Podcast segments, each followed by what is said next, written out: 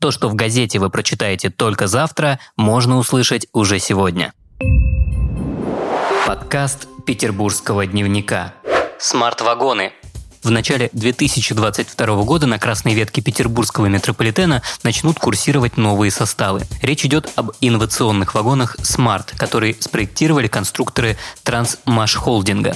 Как сообщает пресс-служба вице-губернатора Петербурга Максима Соколова, при проектировании новых вагонов разработчики уделили особое внимание кабине машиниста, оснастив ее системой климат-контроля и обеззараживания воздуха, а также усовершенствовали пульт управления. Все это вместе должно значительно облегчить работу машинистов. Кроме того, салон нового состава будет оборудован USB-розетками, модулями Wi-Fi и специальными экранами, интерактивной картой метро. Над дверьми установят табло с бегущей строкой, чтобы пассажирам было легче ориентироваться в станциях городской подземки. Также состав оснастят умным окном, которое может транслировать видео на прозрачное стекло. В вагонах сделают специальные зоны для родителей с колясками и маломобильных пассажиров.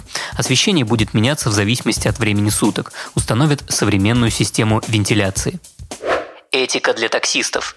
Жителям северной столицы предлагают высказать свое мнение о ситуации с таксистами. Проголосовать в вопросе петербургским таксистам нужен этический кодекс. Что думают об этом петербуржцы?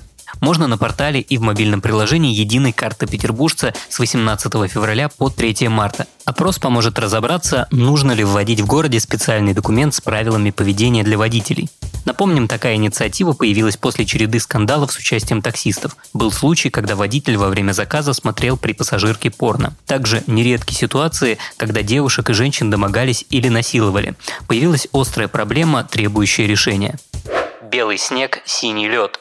Обычное увлечение жителя Выборгского района стало причиной необычного явления. Серебряный пруд в Выборгском районе окрасился в синий цвет из-за нанесения разметки. Так любитель покататься на коньках решил разнообразить хобби. Первой тревогу забила жительница района, которая рассказала в социальных сетях о том, что ее ребенок пришел домой весь синий.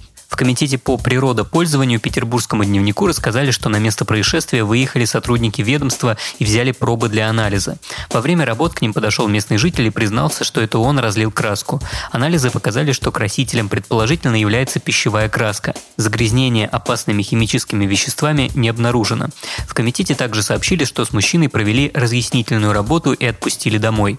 К слову, на том же пруду наметились и проталины. Несмотря на сильные морозы, выходить на лед в пределах города города все же опасно.